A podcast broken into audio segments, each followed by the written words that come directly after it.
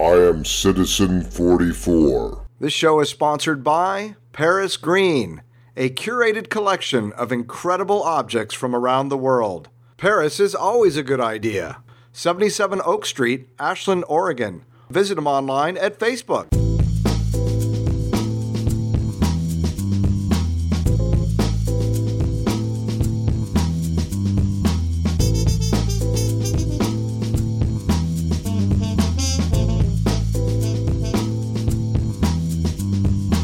Hey everybody, Mark Ahrensberg here. Welcome to Citizen 44.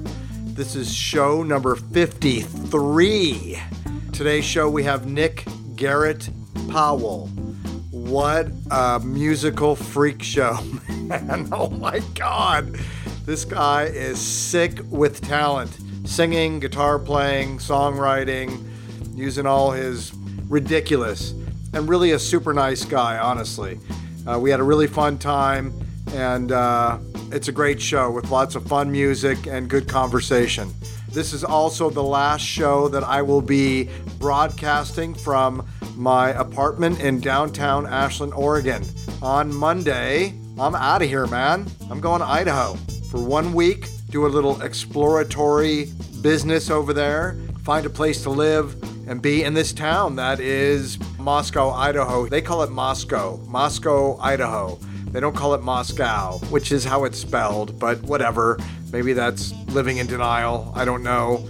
I understand it's pretty progressive. So we'll see. I might be the only Jew there. I actually looked at the religious organizations in the town. I'm not a religious practicing Jew, I'm just Jew from the get go. So it's all good. Uh, it'll be fun. So there you go. Couple more days. I spent literally 90 minutes packing today. I've got a nice pile of about six tubs, the box that this computer will be in, my microphones, my backpack with my clothes, a couple of bags with kitchen type things and bathroom things. But you know what? I don't own a bunch of anything. I got almost nothing. So super easy move. My flight's at 12:34 on Monday. Drive back with my friend Darren's car. Spend a few days with Val and the kids.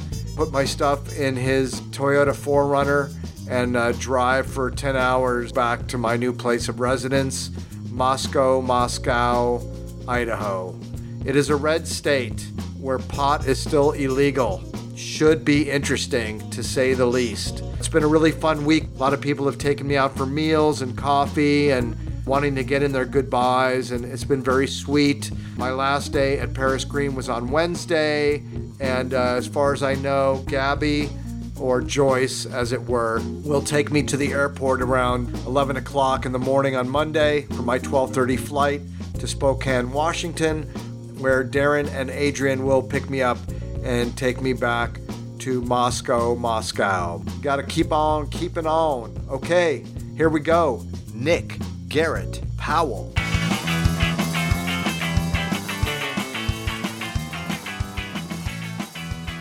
I'd like to book a gig in Iceland or something, or Sweden, somewhere that still speaks dominant English. Something where maybe I can just break even the first time financially while exploring. Aren't there people in those places that are looking for people like you? I think those places are largely uninhabited.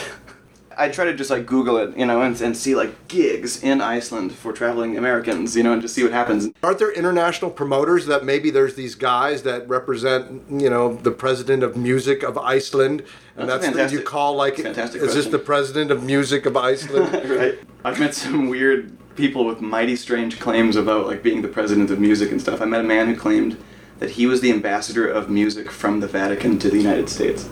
And this dude was really eccentric.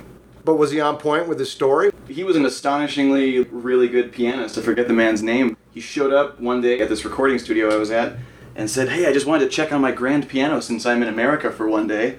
I'm like, who's this guy? He made some pretty bold claims and he just kicked this piano's ass and made it sound amazing. And then he took everybody out to sushi and he spent like four or five hundred dollars on sushi and he claimed that he was the music ambassador from the Vatican. And it was his grand piano too. He just was stopping in on his American grand piano.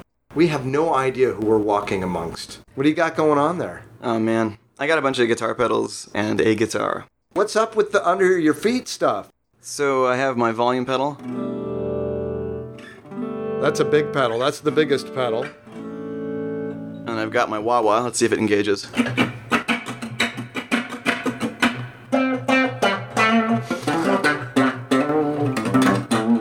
It's actually not engaging correctly. So then I got my overdrive.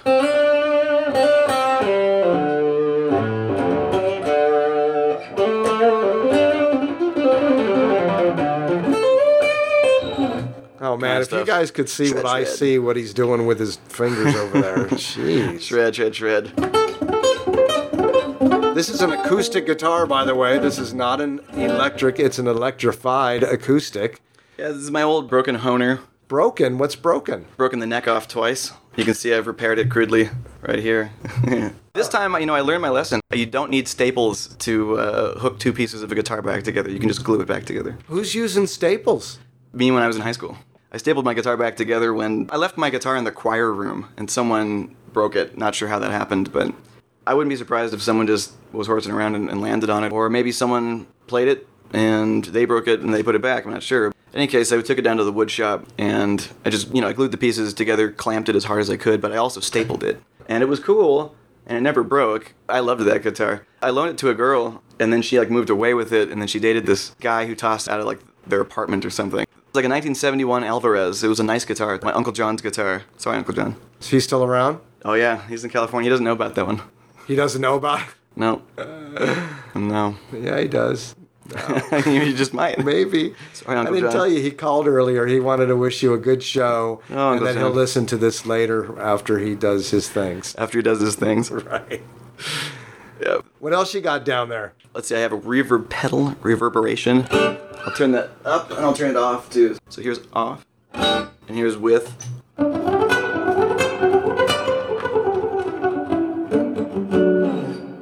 You can swell into it with the volume pedal. Wow, there's so much versatility down in that little thing down there. Yeah, a lot of cool stuff. Yeah. Oh, here's my boost pedal. It just makes me louder. Loudness button. It's the more button. I'm already set to 10, so this is 11 and 12. Do you ever use it? I use it when I am playing a solo in the context of having just been a rhythm guitar player. So if I'm playing something like So it just adds more punch. Yeah, and I want to get louder than that. I might have to pick really hard. And if I don't want to pick super hard, I want to play more delicately, I can just turn up my boost kind of significantly, and then I can play softly. Of course, I have a tuner as well. The coolest pedals I have right here, um, I have a polyphonic octave. What that does is it listens to my low strings, and it generates an octave down. So if I. Oh, that sounds cool. There it is. Yeah. Wow. That's nice. So it generates the missing bass line. You know, and you can do like traditional bass lines if you need to. So you can do like.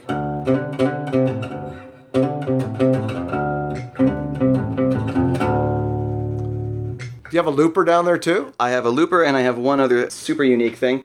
Most of my pedals are modified by a local engineer named Kinnetone. My Is that boost. the person's name? Kenatone? well, his name is Brian Kinneman. Okay. And so he operates Kinnetone. My octave pedal, my distortion pedal, my volume pedal. This boost pedal is handmade by him, and also the freeze pedal and its trigger. They're all custom modified by this gentleman who lives in Central Point. Do people know who that dude is? Absolutely, yeah. He's got an online shop. I uh, I bought some things off of his Instagram page before. It sells on eBay too. Yeah, if you dig this, this is a freeze pedal that has a trigger. So what I have is like a piano style sustain pedal.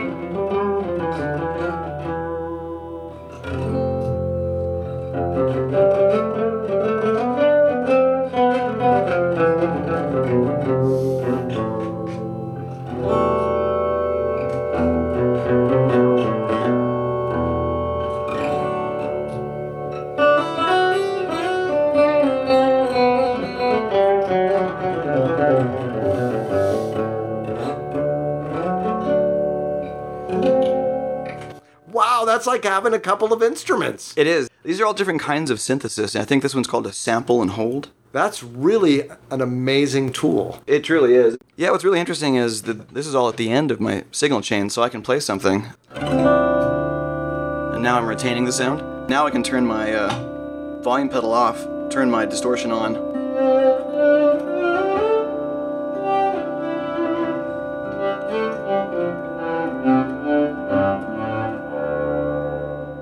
Can turn my volume pedal on too, and then also catch that sample.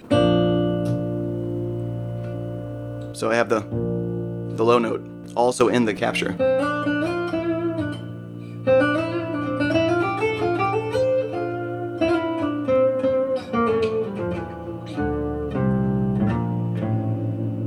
Those kinds of things. Kind of like having a little mini orchestra.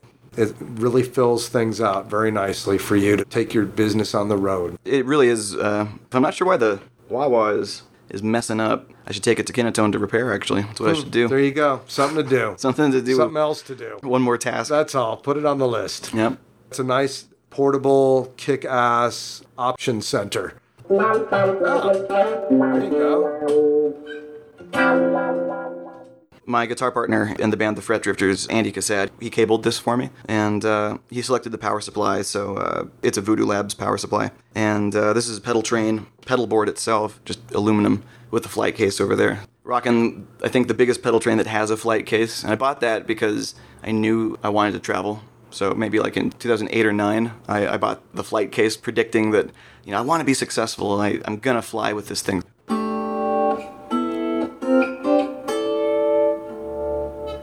I grew up listening to a bunch of blues and, and rock music. 1983, I was, I was born, and my parents owned this record store called Leather Records. And uh, yeah, it was kind of like sort of a hot topic before hot topic. You know, like it had offerings that weren't really going to be available at normal music stores. They had custom graphic tees, lots of custom hoodies, and handmade tie dye shirts and stuff like that. Where was the store? There was a couple of them in Southern California. One of them was outside of Norco, and then one of them was, I think, in Orange County. I'm not exactly sure how that goes, but I do know that one of my own little like personal life legend things is that some of my earliest words were in the record store, and I was singing along to Tina Turner's "What's Love Got to Do with It," and I was going dot to do, dot to do, singing along with, with Tina Turner, and those were some of my very first words. How old were you? I would have been like two ish. We moved up to Oregon when I was almost four, or just about four. Did your parents dump the music stores? They sort of switched into more clothing oriented stuff for a long time after they came to Oregon. They switched from retail point of sale into more like a wholesale kind of a thing and uh, distributing.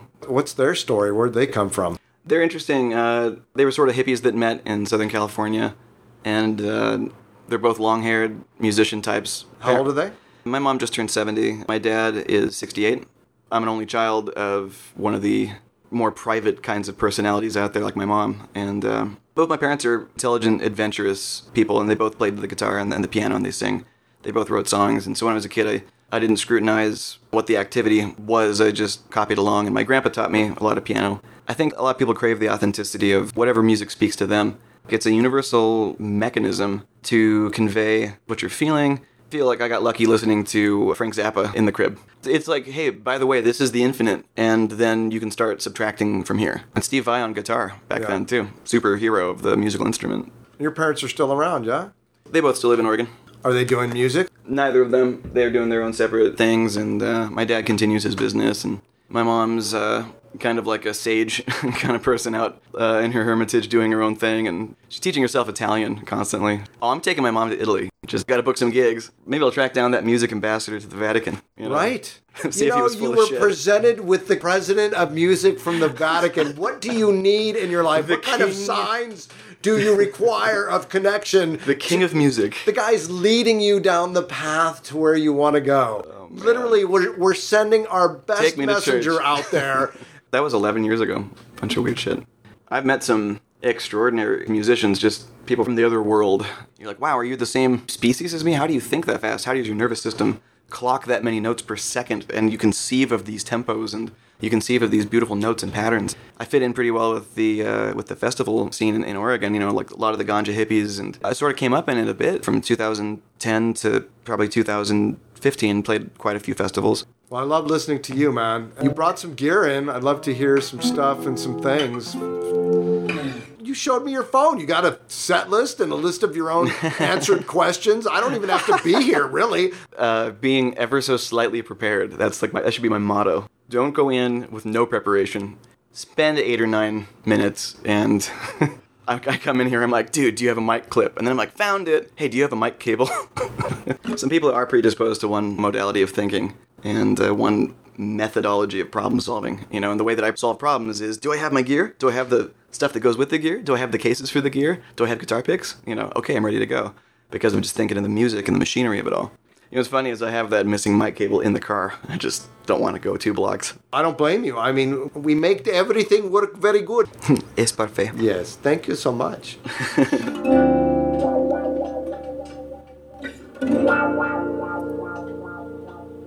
This is the same rig that I play in the Fret Drifters. The Fret Drifters, that's the name of my band. You and Andy Cassad. Yep, we're a duo. And we do play in the Valley with an excellent drummer named Matthew Kremelman. He's incredible. He's incredible, yeah. you know, he used to play with the Blue Man Group. Man Yeah. Group. It was like probably 21 or 2. I went to Las Vegas with my dad's business, and we saw the Blue Man Group at Luxor.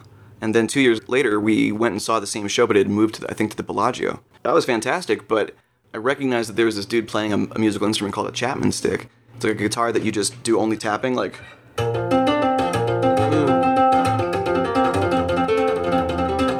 like piano type moves. But he, I think he had a 12 string version of that type of an instrument. And right above him was this dude that was leaping and hopping to hit the drums, and that was Matt. He had like a kind of like a vertical drum thing where on certain beats he'd have to leap up and hit the drums that were above him.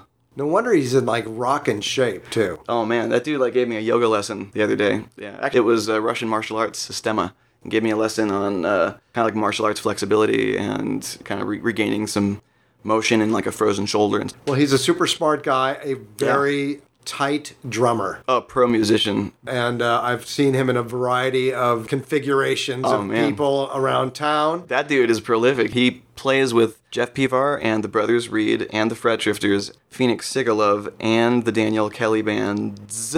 And then also, I think, some other stuff that I'm not- Zeptrix. I've played with Zeptrix, uh, two of the Armory shows. The other configuration is Love Bite? Love Bite. Yeah, that's right. I think that's quite a few of them. And Paul Turnipseed's band. My friend Kathy Alexander does an event called Winestock out at her uh, property in the Applegate. And I've played there. Uh, Rogue Suspects, Brothers Reed, a lot of the bands have, have played there. Shay and I did our second performance ever there. And it's one of those things where, like, Shay and I started making music together because of uh, kind of necessity. There was an 80 year old man having a birthday, and he was like, I would like Nick to come and do a set, and I'd like Shay to come do a set. But that's sort of hard to achieve. You know, like, do we bring two PA systems? Do we have to talk to each other? Like, I've never worked with her at that point. And I was like, well, are you going to bring a backing track, or do you have a musician that's going to accompany your voice? Like, how does this work? So we decided, you know what?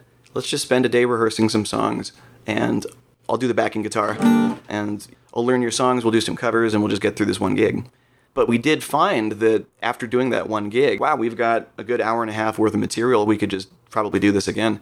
And so there was a dropout at Kathy's Winestock event, and Shay and I got up and filled the extra one hour of performance time. And then we booked a, I think, a wedding because of that. And then someone else saw us at the wedding, and we booked a gig based on that gig, and it became a self-propagating gig after gig kind of a thing. So the first time I ever danced for myself and authentically moved with music, as opposed to just being a guitar player, I wasn't holding still on stage or not performing, but I wasn't connecting into other people's music at such a transcendental level until it was made innocent and available to me at Burning Man. When I was like, wow, I'm standing next to these dudes from Japan and I'm standing next to these Russian dudes and we all just like linked arms and started like running around in a circle. I'm not even sure what cultural thing we've, we're just doing if we're linking arms and running in a circle, but it's primordial dancing. You know, it's like this musical moment of fraternity where these Polish people and these Russian dudes and these Japanese, and most of us were guys too, but it was just like, you know, there's always this question of like, hey, back in the default world, when we're not Burning Man, like what flag do you fly and what political opinion do you have and what do you think about the welfare of the individual and all this other shit?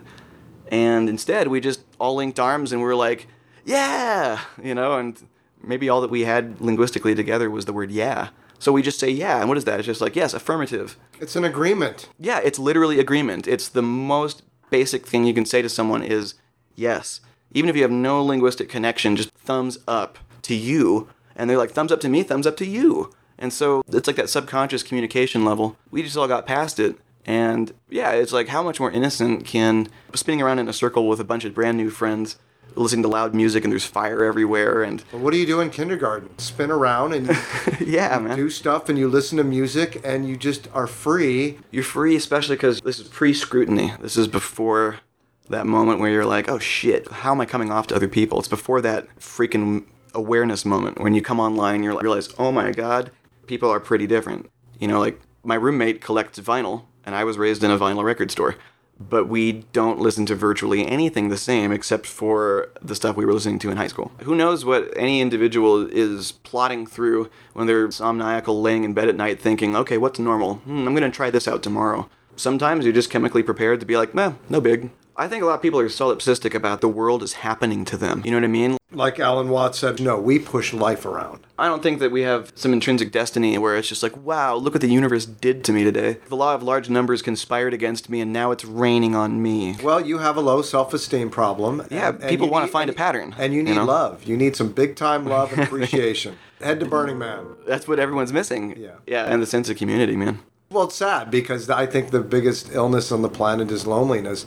And loneliness is just not knowing yourself, loving yourself. I've been thinking a lot about habit and kind of the way that you live your life. Like my way to decompress at the end of the night is to just put on a metronome and just do these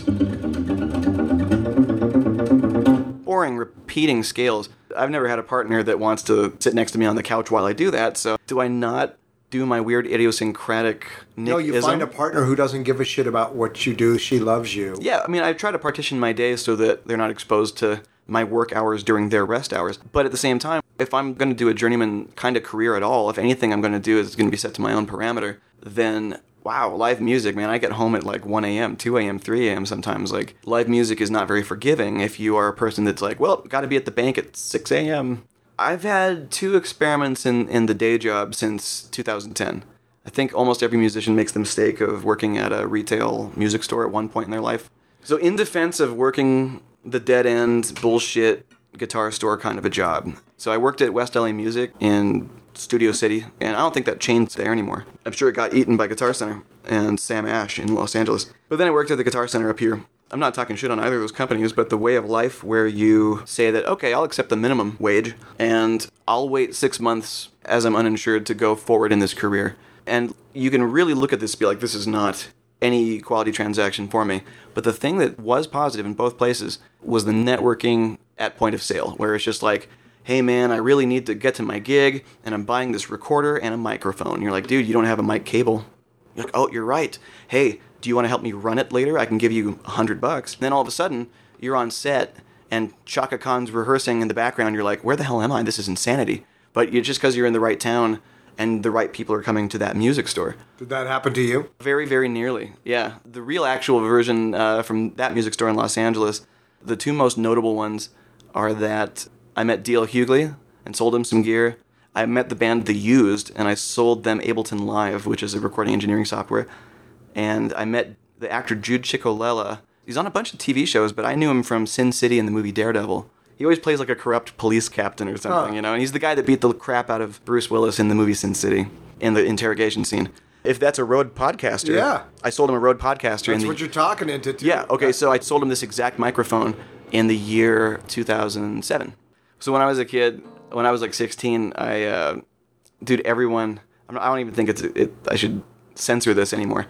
When I was like 16, Napster came out. So do you lie about the fact that I got some Yngwie Malmsteen and some Stevie Ray Vaughan records for free back then? Those MP3s are gone in the wind. They were all low bitrate online rips anyway. But when we started being able to pirate stuff, the craziest stuff started happening. Like, you just, you know what? I don't know what to look for today on Napster. I'm just going to type in guitar instrumental and see what happens. And all of a sudden, who's Jason Becker? Who's Michael Hedges? I'm going to check these people out for the very first time. Or the one that I liked was I would find cover after cover by unexpected artists. I, I typed in No Quarter and I found Tool doing No Quarter live. And so, you know, one of the songs I got really used to was the Tool version of No Quarter. You know that's Sylvia, right? Sylvia Massy, Yeah, she discovered that band. you know, I finally got to really hang out with Sylvia in Anaheim in January. Where I was at the NAMM show and she was doing a master class, SSL. I'm trained on SSL because I went to Musicians Institute. Like I can take an SSL board apart, clean it, solder it back together and shit. And it was just kind of a trip because it's like Sylvia Massy, Sylvia Massy for real is speaking for SSL.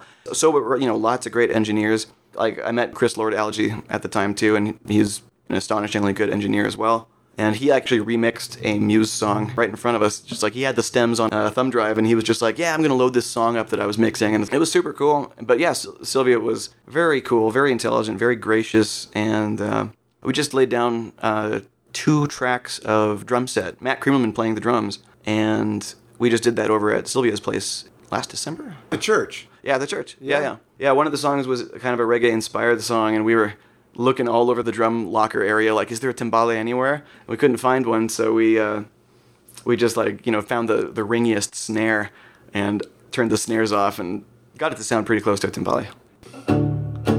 How does that level look into the Let's system? let's check it out.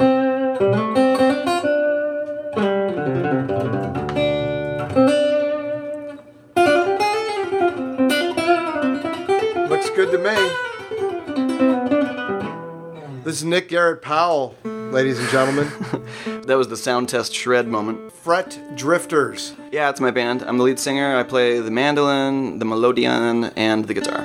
Is that fretdrifters.com? That is fretdrifters.com.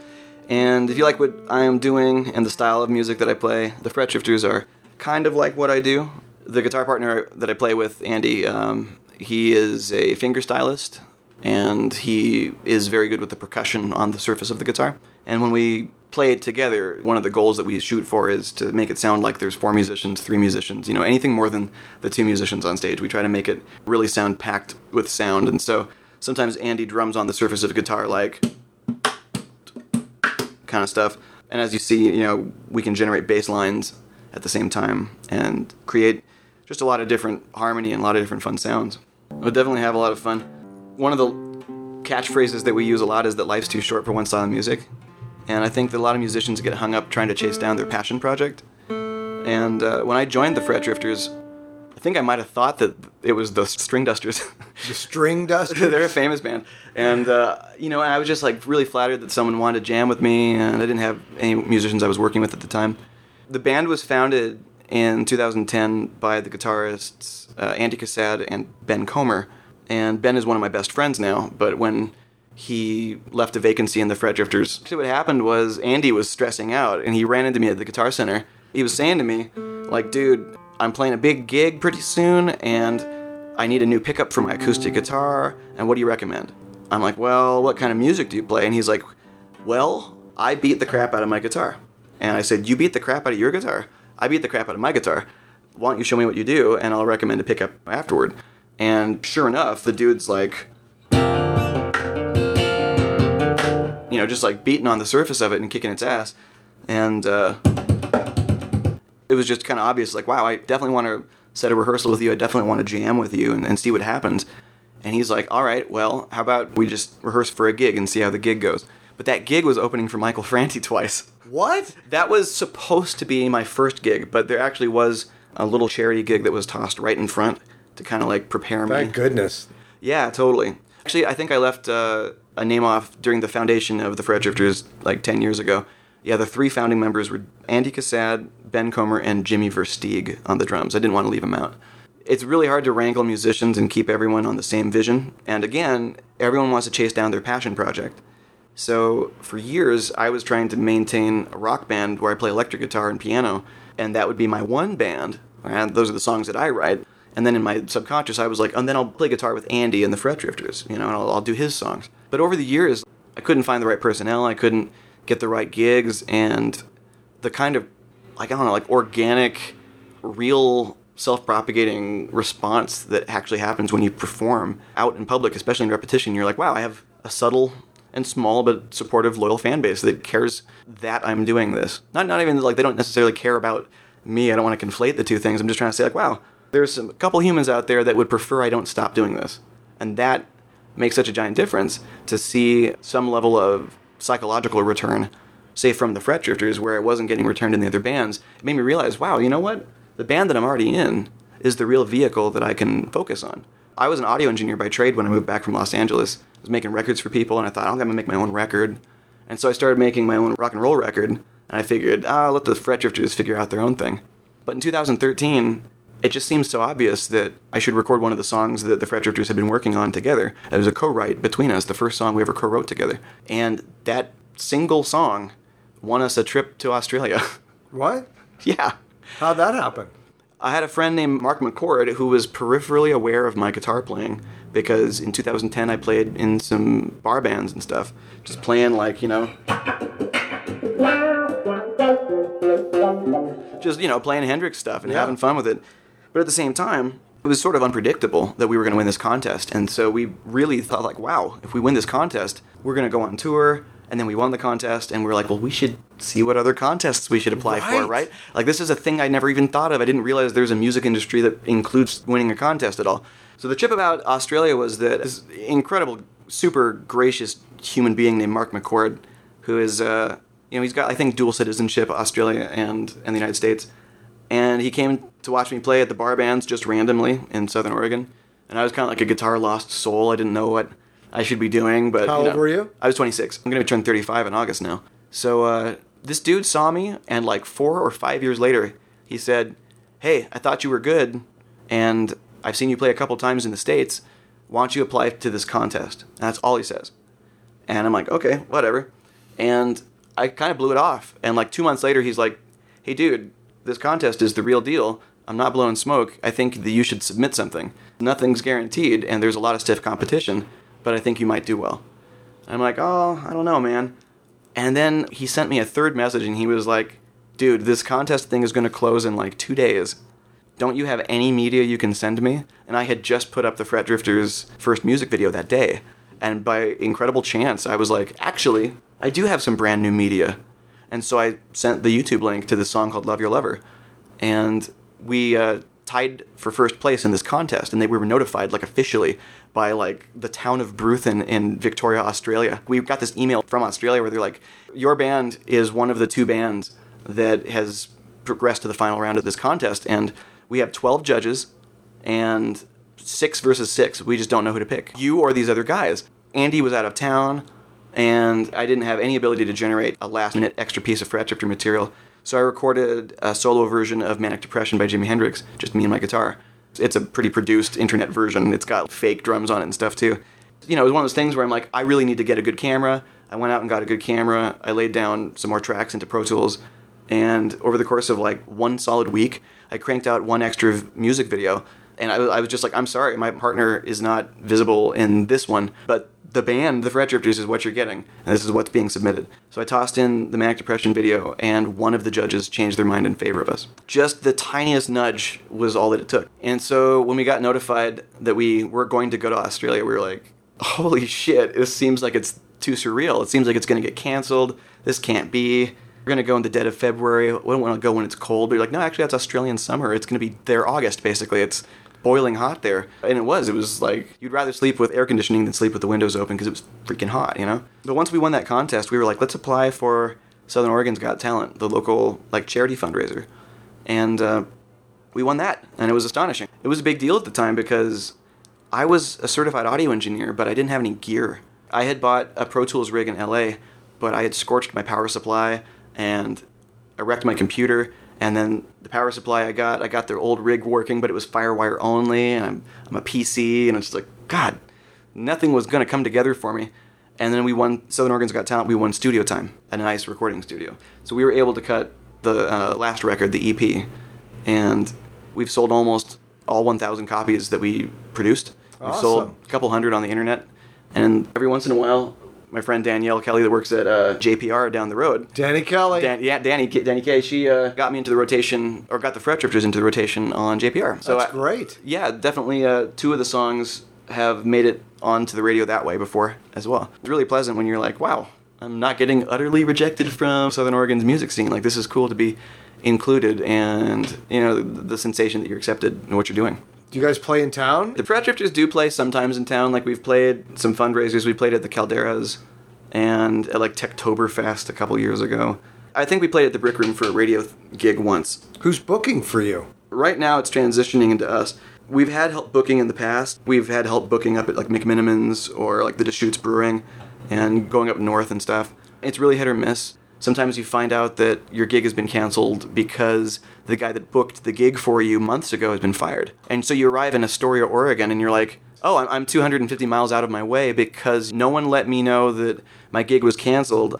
That's happened in town though too. I came to one of the wineries and the person that hired me was fired months ago. The wait staff was like, "Yeah, we really really like our playlist today in the lobby. We don't want you to set up your gear." They even tried to offer me half the amount of money I negotiated to basically just leave and be cool with it. And I was like, "I'm sorry, I invited a couple people and they're going to spend money on your wine and I don't know when they're going to show up, but they are going to drive like 45 minutes to get here." So I'm gonna do the whole two hours, and I'm gonna expect to be paid normally. I'm sorry. Like here it is in an email that says, "I agree." As an ambassador of your company, you agree, and that kind of stuff. Those things are always tough though, because you want to show a lot of grace to the establishments that that make a mistake from time to time, because that's just the human thing. And you know, I can't tell you how many times I've come to a gig and I'm missing a piece of equipment. There's a song called "Catfish Blues" by Jimi Hendrix.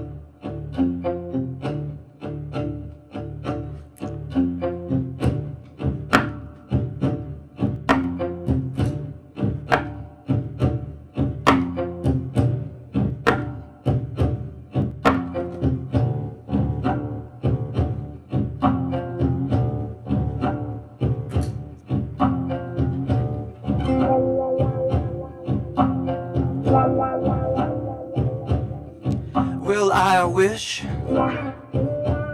I was a catfish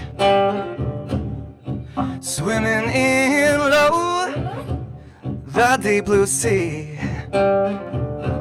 Cause I'd have, I'd have all you pretty women. I'd have all you pretty women. I'd have all you pretty women fishing after me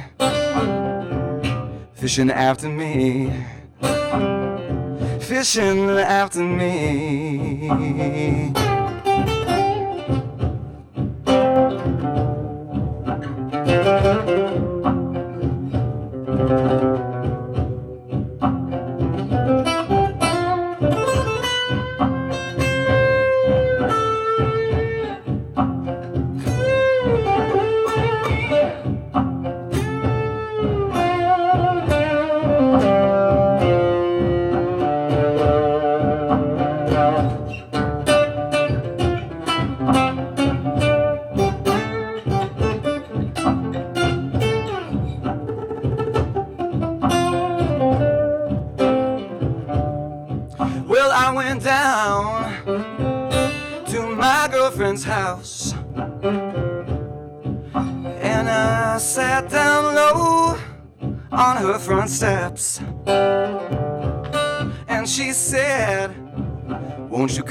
Now, Nikki, baby? She said, Come on in now, Nikki, baby. She said, Come on in, come on in now, Nikki, baby. She said, Her boyfriend just now left. She said her boyfriend just now left. Said her boyfriend just now left.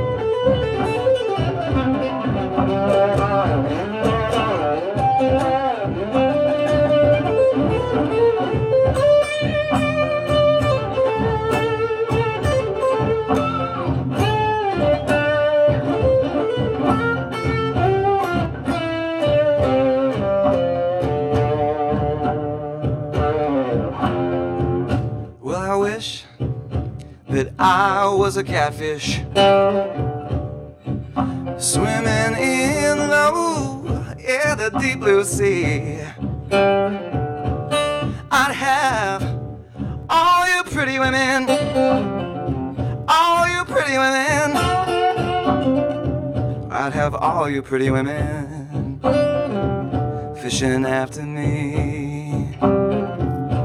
fishing after me, fishing after me.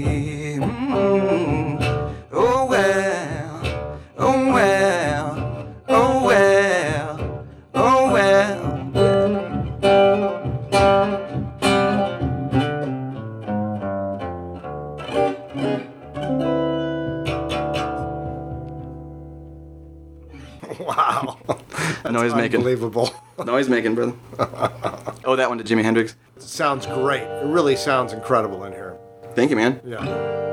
Uh, you mind if I do uh, something a little more linear? You do whatever you want, man.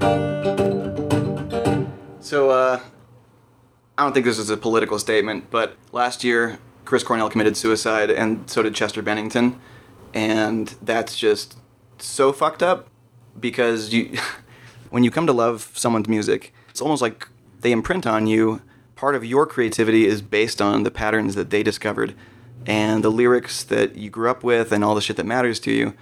And when two of your favorite rock and rollers commit suicide, just like when Kurt did it, it's devastating. It ruins like, you know, part of your year. It ruins part of the way you think, you know.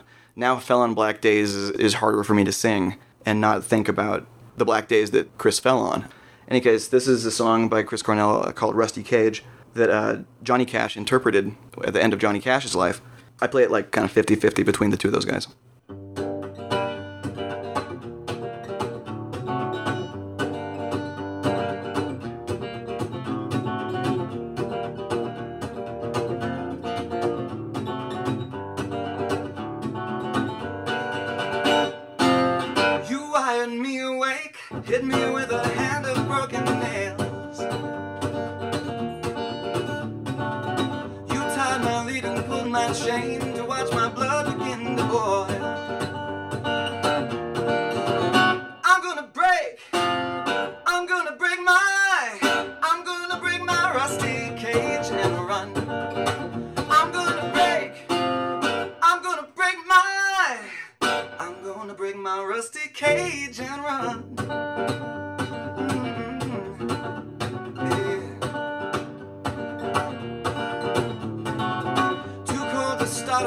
I'm burning diesel, burning dinosaur bones.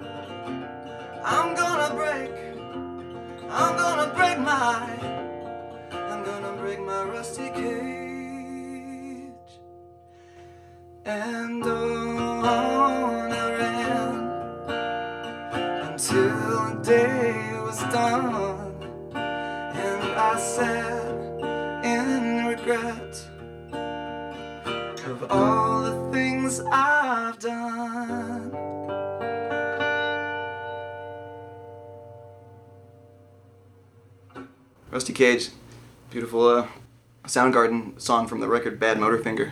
Super incredible display of the gift that was Chris Cornell's voice and his lyric brain. Why are these guys checking out? I think sometimes you uh, you live an intense life to to become like an intense portrayer of your art form.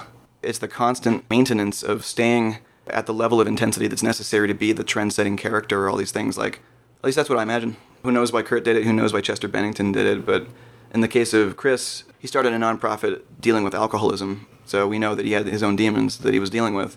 He still left a very beautiful legacy and an incredible body of work. Isn't that the polarity, though? It's almost like going out in a blaze of glory. You Oh, almost totally. have to. These people have to shine so big. They got to go out hardcore. It seems like it's a non negotiable deal. Totally. Very few burn that bright and can maintain any kind of normalcy as we see it within the confines of this construct.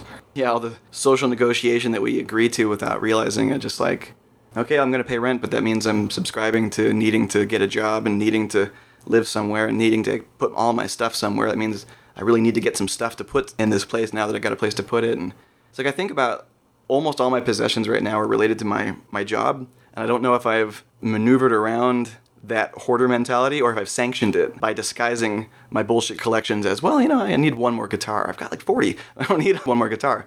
But you know, like I definitely hoard these stomp boxes. It's like music in, music out at this point. I do a lot of stuff where it's just like I have to get to the next gig the next day, so I'll take gig number one's tip money, and that's my gasoline to get to the next gig. And then I take the free food from the next gig, and that's my dinner the next day. There's a lot of that kind of stuff where you find the value adds at where you're playing or whatever, and you negotiate your your different kinds of things. Like, do you negotiate your travel expense, or do you negotiate whether there's going to be food and that kind of stuff? And and when you think about it, like, wow, man, is that kind of vain to like send a writer where he's like, yeah, I would like to have a compensated meal or whatever. You also got to remember that who else goes to work for five to six hours and doesn't get a one smoke break? The musician, uh, you know, oftentimes they still have to schmooze in the in the venue, or they get, don't really get to really physically leave the stage, or maybe just run to the restroom real fast. There's a lot of those norms that you encounter. Every time I play a festival, there's a green room. There's a place that's designated for musicians to just kind of hang out. That's what I liked about playing out is Yeah. what's the food scene, what's the drink scene, what's the tip Totally. scene. I enjoyed that whole aspect of other things that come with the gig. Absolutely. Even just the thing of you're walking around the market. I recognize you. I don't know the name of your band and I don't know who you are, but you're that ponytailed guy that you did that thing. That sometimes that's enough to be like, yeah, I do the thing. I was thinking I might do uh, something kind of jazzy. You do what you want. I don't care. Everybody wants to hear. It doesn't make no difference to everybody. You do thing that you want to do.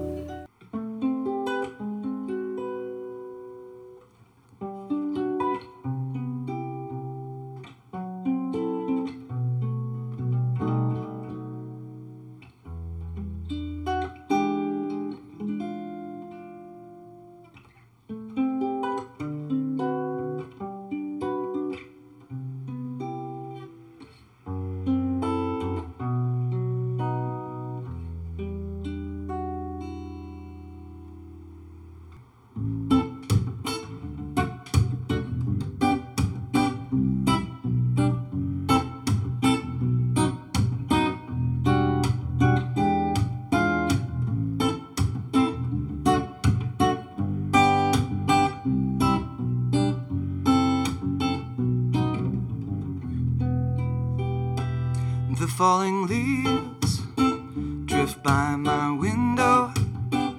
The autumn leaves of red and gold. I see your lips, the summer kisses, the sunburned hands. I used to know. But since you went away, the days grow. Now soon I'll hear old winter song. But I'll miss you most of all, my darling, when autumn leaves start to fall.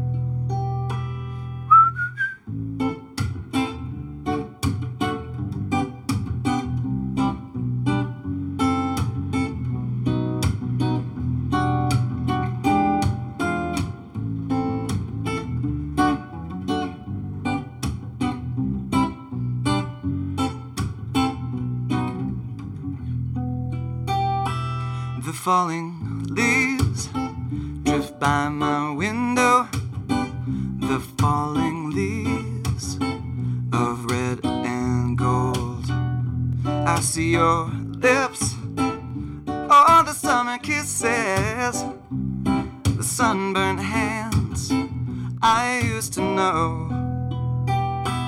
But since you went away, the days grow long. Now soon I'll hear old winter song. But I will miss you most of all, my darling. When autumn leaves start to fall.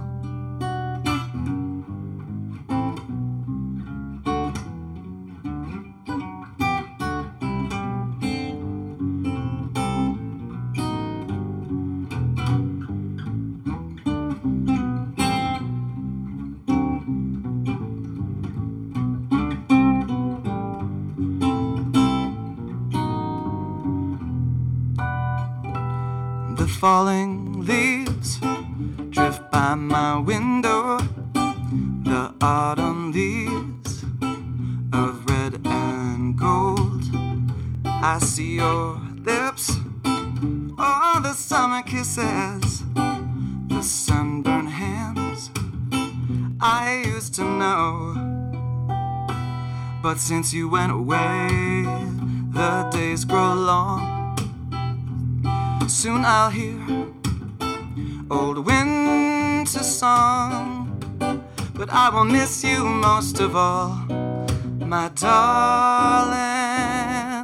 When autumn leaves start to fall, but I'll miss you most of all, my darling. When autumn start to fall.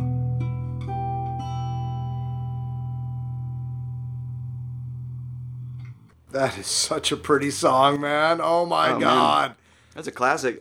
You know, I work in that little French store downstairs. I often hear it in the store on Pandora because I keep it on this French cafe thing. Oh man, I got a sort of a French-ish sounding instrument in the room. What do you have? I have my melodion, my Oh, I was going to ask you what that was, and Yeah. I didn't, and now you're going to show me something Yeah. or things. Sucks. Melodion.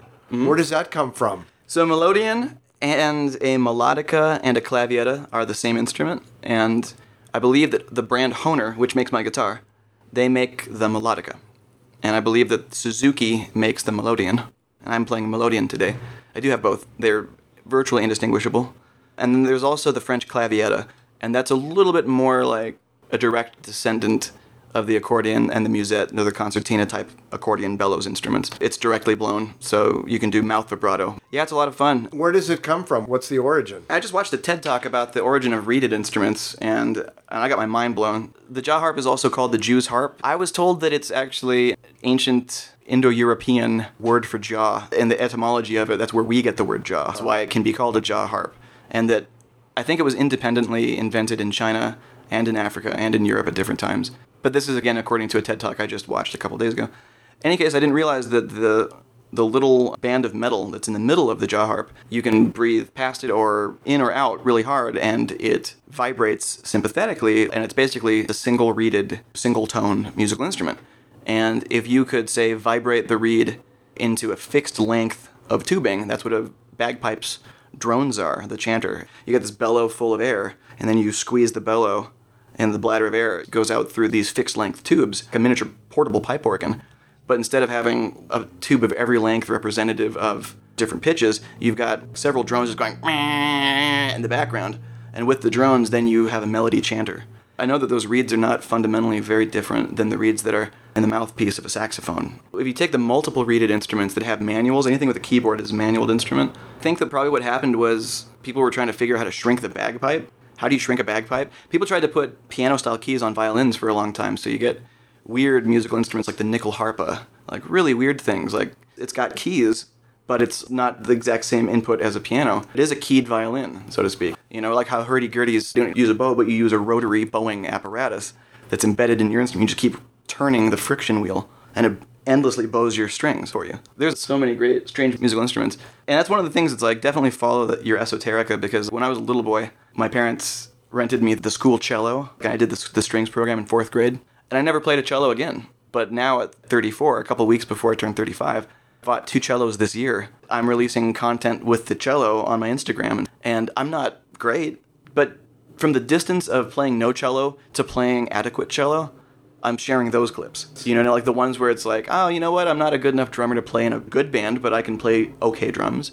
Or you know, those kinds of things. I never said I was a drummer. It's more like if I was an amateur baker, I shouldn't feel ashamed of putting my amateur baking goods on the internet. Why not? Honestly, because anything that says, "Hey, you know what? This should be better before you debut it," that's probably like your You may your never ego. debut it. You may never debut it.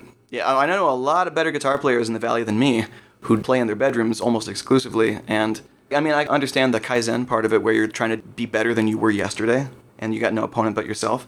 I don't know how other people function with it. For me, it's almost a pathology. I got to stay up all night working on this thing. If I have a lyric that's unfinished, I'm gonna plow through it usually.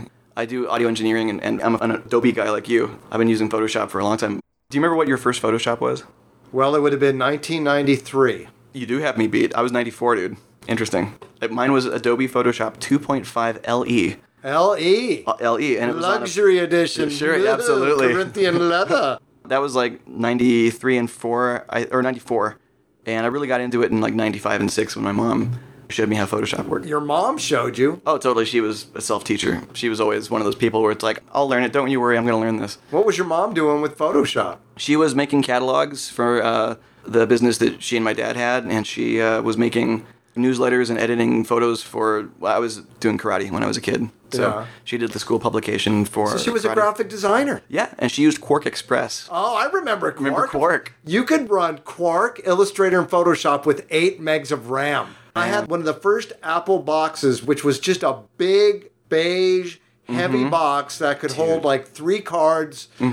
And that was $3,000. And I bought it Oh, from my man. teacher in design school. That was my first Mac. Those are amazing. You know, I don't purport to be like a Mac person these days, and I definitely lost track of some of that technology. When I was at school at Musicians Institute, they trained us on Pro Tools on a Mac platform because everyone in LA is on Mac, and like virtually everybody that uses Mac. Up here, though, when I'm left to my own devices, I can just do my do my nerd thing on Windows, and uh, that's just more comfortable for me.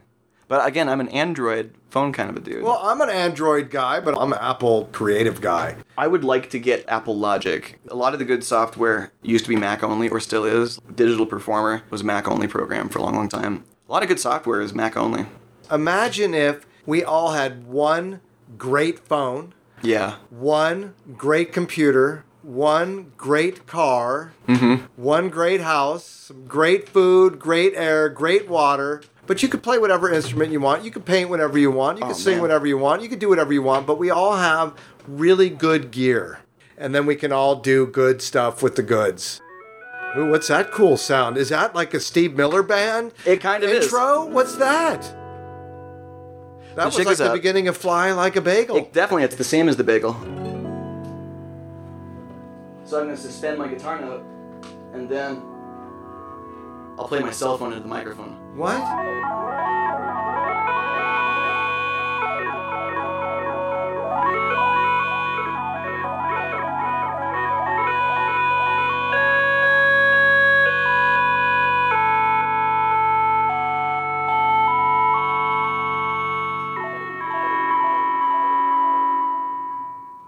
Just having fun with it, right? Did Yeah. you just do that with your phone? Oh, dude, touchscreen synthesizers are where it's at. I got one more I'll show you. That was Ethereal Dial Pad, by the way. Yeah, go online and get Ethereal Dial Pad because it's free. This one is Etherpad. I'm not sure if this one's free or if I paid a buck for it. These are Android apps. What key am I in naturally? Sounds like I'm in D minor here. So I'm going to suspend a D minor chord.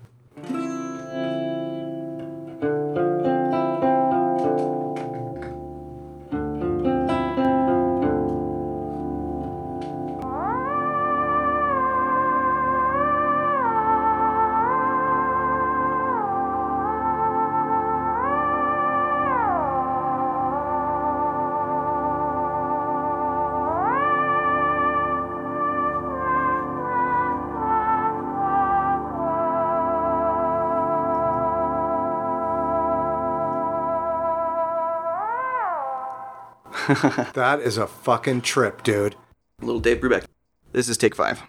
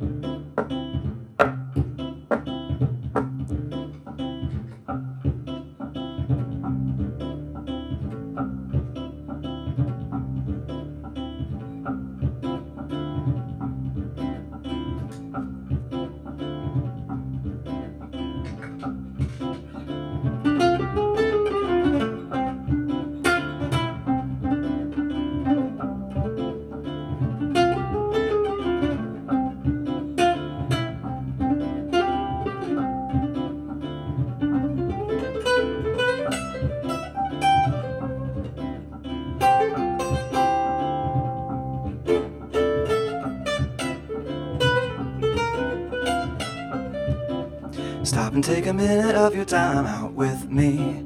Just take five, just take five. Stop your busy day and take the time out to see. I'm alive, I'm alive.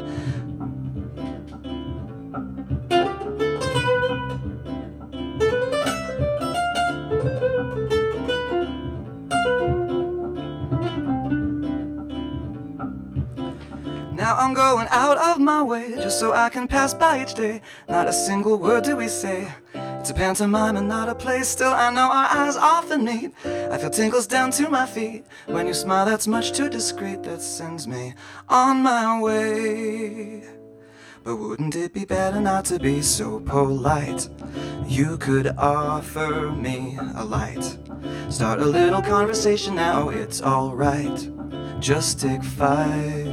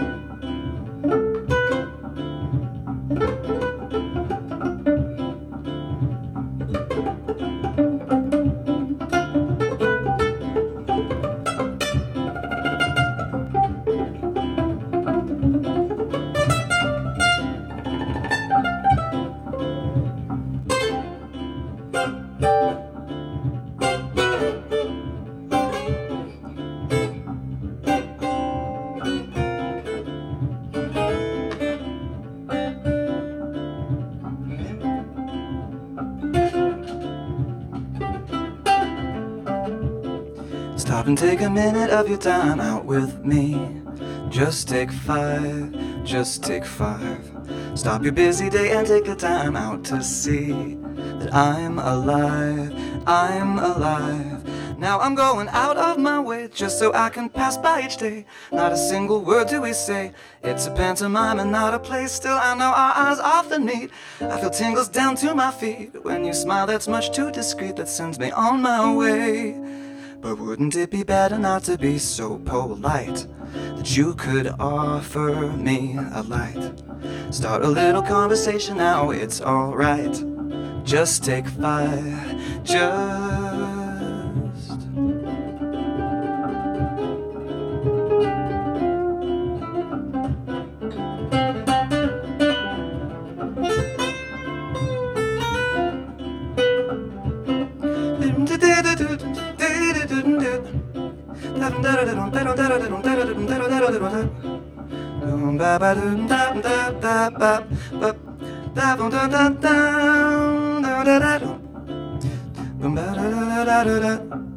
Oh.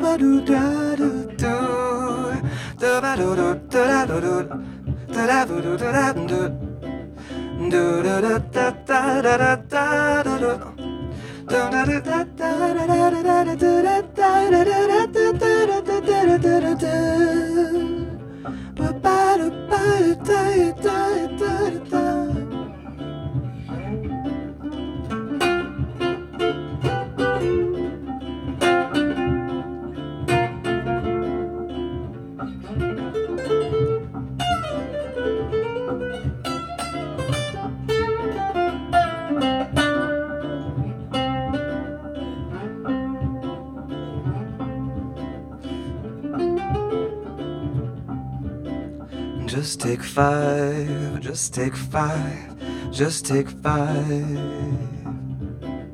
Wouldn't it be better not to be so polite? You are silky smooth, brother. Having fun. Oh man. Thank you, man. Yeah, I love your voice. It's really Oh. I mean your guitar skills Thank you. are fucking wicked stupid, but uh, your voice matches your playing skills really nicely. It's very complimentary. Thank you. Yeah. Would you mind if I did a, um, a guitar instrumental? You do whatever you want, man. This is a song called Garrett's Jam. I didn't name it after myself. I met a girl who had the same last name as me when I went to SOU. So I wrote a song to impress that girl called Garrett's Jam. The derivation of this piece of music for me in a lot of ways is Victor Wooten. Enormous influence on all stringed instruments. Victor Wooten's just off the charts, one of a kind, super legendary human being. Had the privilege of meeting him a few times, and what a monster player. This is Garrett's Jam.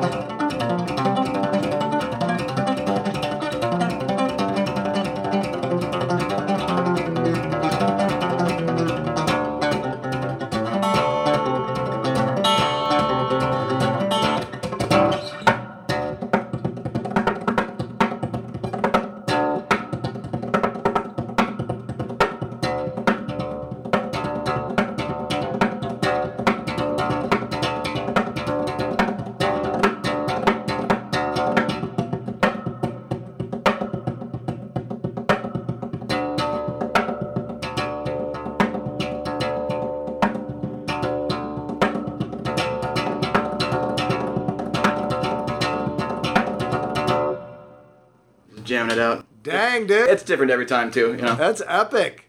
Wow, that Lots can go making. on and on and on to the break of dawn. It always does too, yeah. Every once in a while I think of the section that goes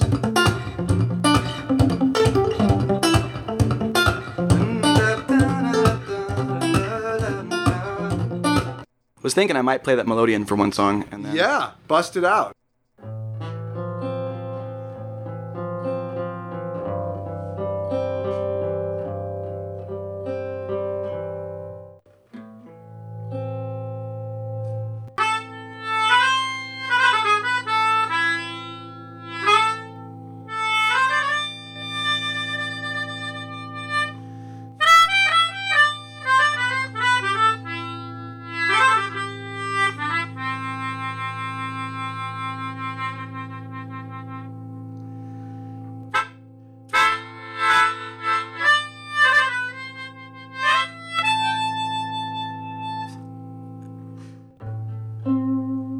A song by Bob Dylan.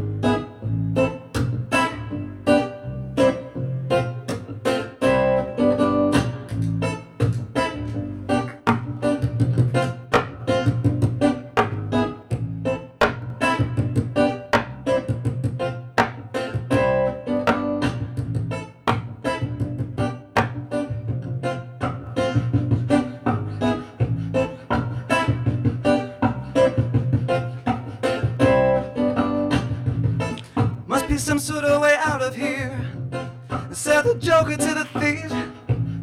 There's too much confusion. I can't get no relief. Businessmen that drink my wine and plowmen dig my earth. None will ever on the mine. None of it is worth.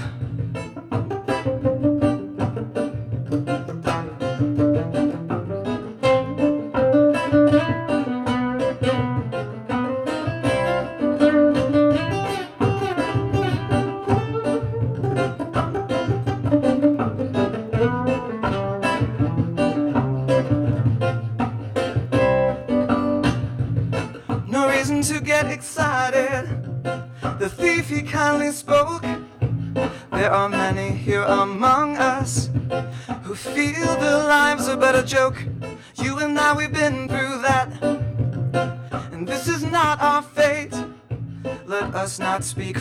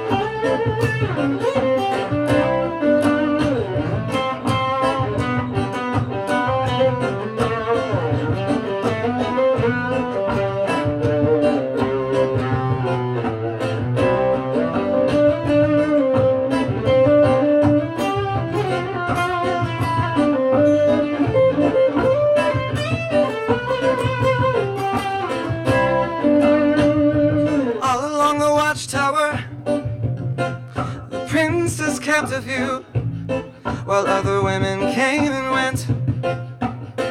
Barefoot servants too, outside in the cold distance. A wildcat did a growl. Two riders were approaching and the wind began to howl.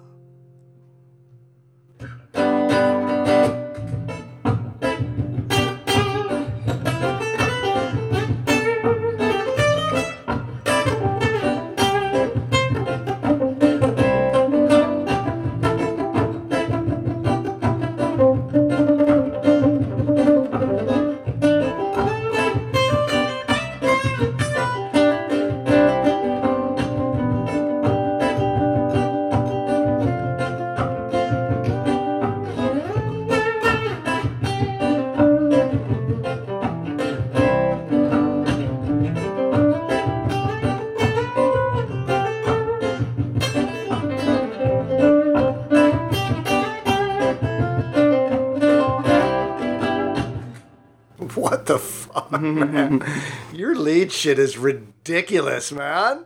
One of the greatest leads I've ever seen was done by Prince. I don't know if you Agreed. Oh my God, what a Did you see the one specific where he's with an ensemble group? I think it's while my guitar gently weeps. He's Yes. playing. Tom Petty's in the crowd, Yes. and Prince extends his own solo. Pretty vain, but he throws his guitar up at the end of the song, and his uh, guitar tech catches it for him. It's like when his solo's done, he throws it up in the air, and he's like, "I'm done with this guitar. Bye." And hit, someone else has to catch it. It- it- It's the stuff of rock and roll. it was legendary. Yeah, that moment was beyond chops. You know, like you don't just play guitar well and become Prince. You know, you No. you have to live this entirely ulterior method of humanity to get to that level where you can, dude. And like, there's this video where he basically stole the stage from James Brown when Michael Jackson walks him up on stage. Google that one I will. sometime, man. Thanks, man. Appreciate you. Thank you. I appreciate you, Mark. Cheers.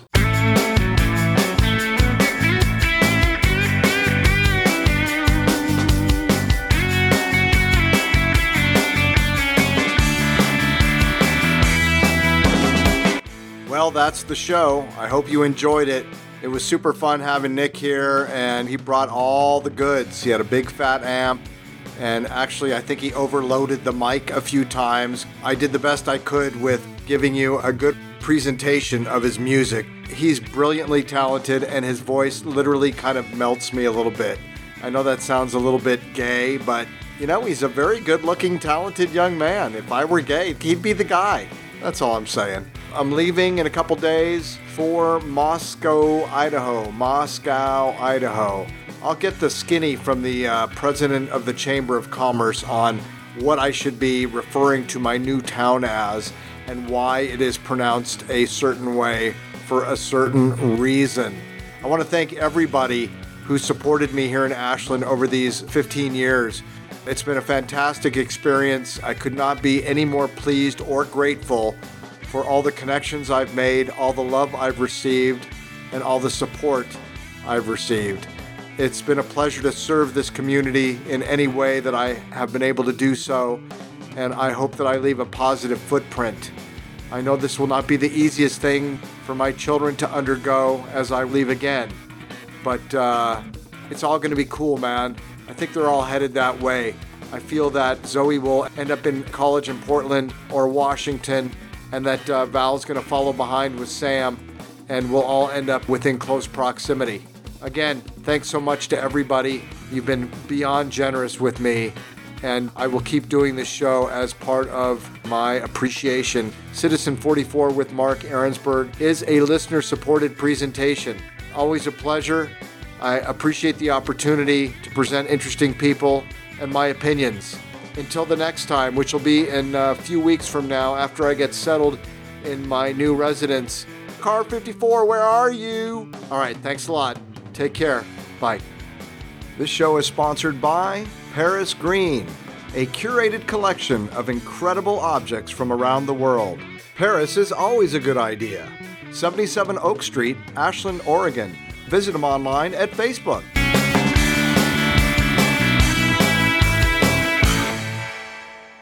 If whatever you're doing is not working, there's only one way you can change that, and that's to change what you do, change what you do, change what you do, change what you do, change what you do, change what you do, change what you do, change what you do, change what you do. I am Citizen 44.